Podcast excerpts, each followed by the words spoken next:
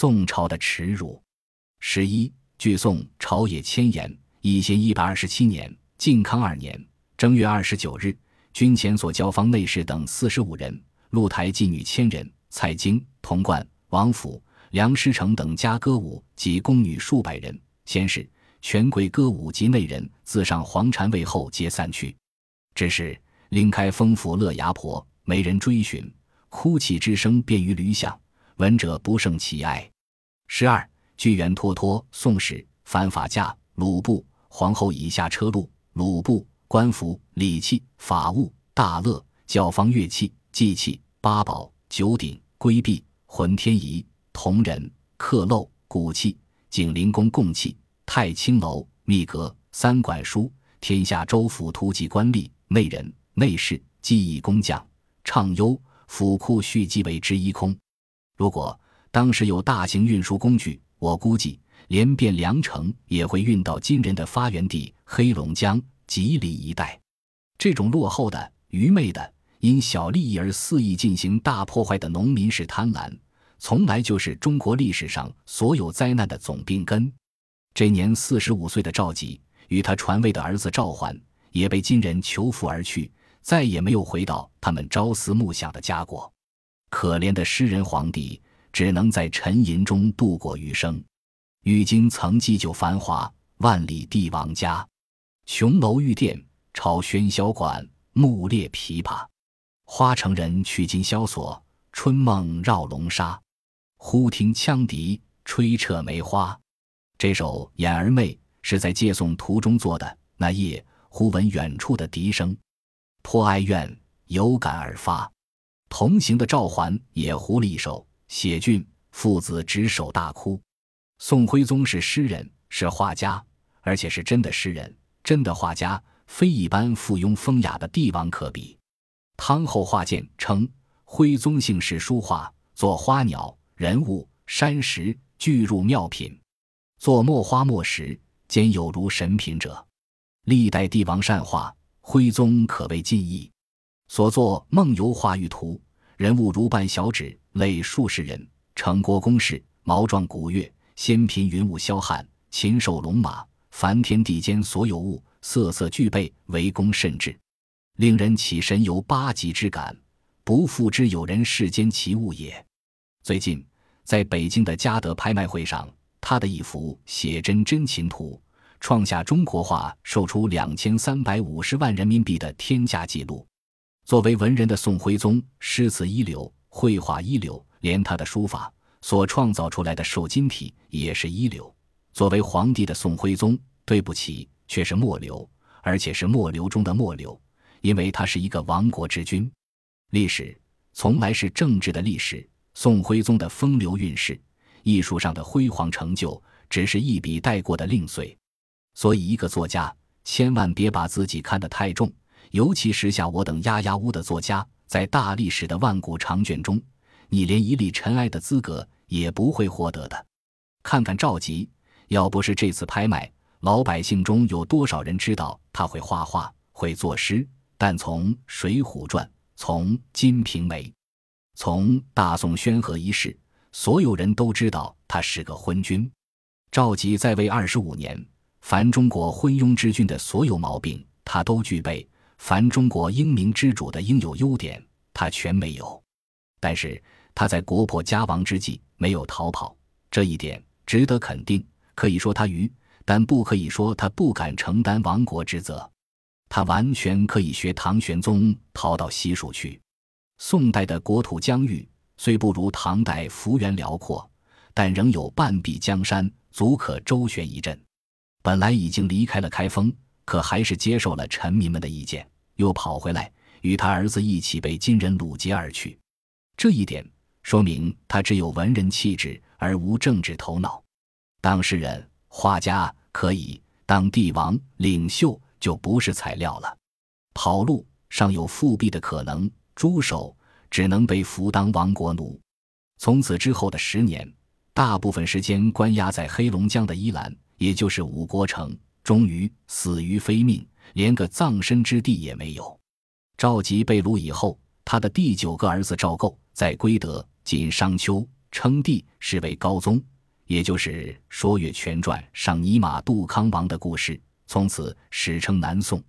一一百三十五年，赵佶被金人在羞辱折磨中痛苦死后，长达两年，凶信才传到南方。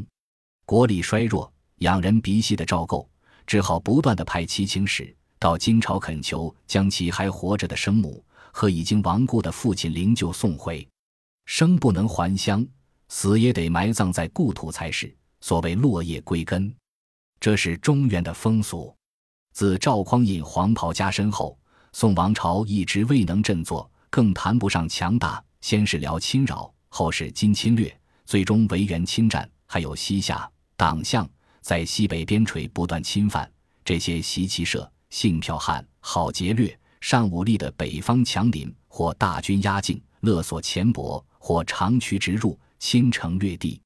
赵姓帝王为苟且偷安计，只好一会儿称帝，一会儿称职，一会儿称臣，签订城下之盟，纳土输粟，低头起活，共缴岁币，换来太平。从宋真宗的澶渊之盟起。到宋神宗西北军事失利止，基本上就是采取这种缴保护费的得过且过政策。先崛起与大宋王朝叫板的辽，白吃白拿白穿白用一百多年宋朝的贡献以后，从精神到物质，从身体到灵魂，也渐渐的汉化了。汉化不是坏事，但汉化以后，其游牧民族的尚武精神、强壮体魄也因此而削弱。虽不敌身后出现的更野蛮落后、更具有野心的金，金在膨胀，辽在龟缩。问题出在赵佶这个浮浪子弟加之政治白痴的身上。他觉得是个机会，可以借金之力灭辽，收回他祖先一直想收而收不回来的燕云十六州。于是就有了海上之盟。于是，在所有有实践的人士一致反对之下，发动了这场自己找死的联合战争。结果。金军将辽军打得一败涂地，而一败涂地的辽军却又将宋军打得两败涂地。这就是预言所说的“前门一狼，后门进虎”。赵佶除掉了一只狼，却引进来一只虎。那只狼已经没有牙齿，而这只虎却张开血盆大口，吃完了辽以后要来吃宋。这就是公元一一一百二十年后金兵南下包围开封的前因后果。赵佶再也笑不出来。其弱智，其低能，其无血性，其奴颜婢膝，在一本名叫《调伐录》也叫《大金调伐录》的书里，看到他最充分的表演。这本传人不详的书，显然是金人的手笔，收集了北宋靖康年间金兵包围汴京期间胜利者和失败者的官方书信。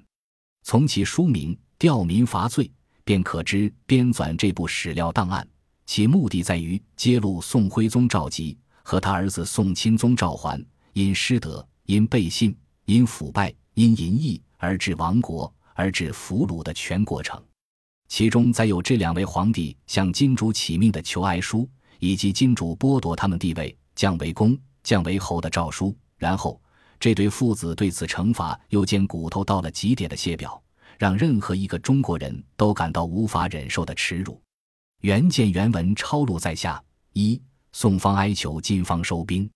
靖康元年闰十一月二十六日，大宋皇帝致书大金国相元帅、皇子元帅，久蒙恩惠，深用感铭。不行过犹，上凡则属。笔者大兵累至城下，巍然孤垒，攻击河南。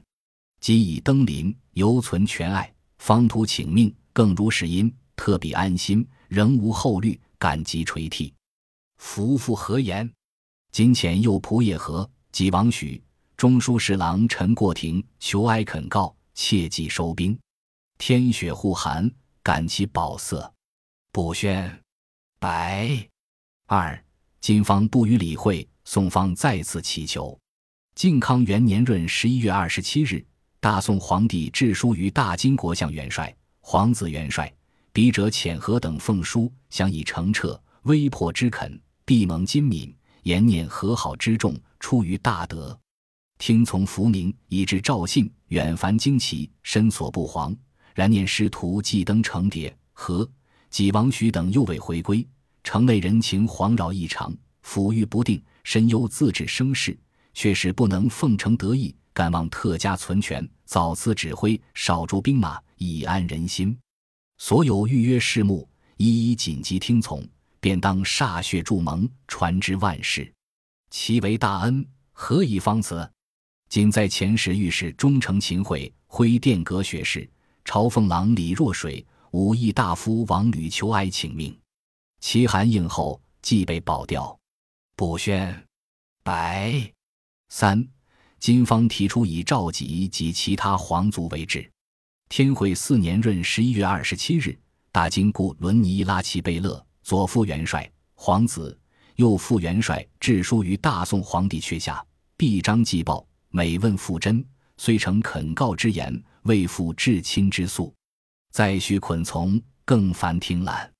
且重兵才至，屡望会盟，因为疑惑，乃从高义为所上皇以下为之而已，亦不一应，遂生兵怒，以致攻击。而亦无他辞，但云收兵，其理安在？况事事及此，宜从出意。早记上皇与皇子出至，别差晋上官员交割，以划定州府军衔。及比至开门府定以来，更遣竹州府长官血属直至，仍使前相诸官亲戚每州各一名，同交割官前去说谕，比之纳土。又一面诉讼所所官员并家属。勉为照亮，取任肯诚，专奉书陈达不宣。白。本集播放完毕，感谢您的收听，喜欢请订阅加关注，主页有更多精彩内容。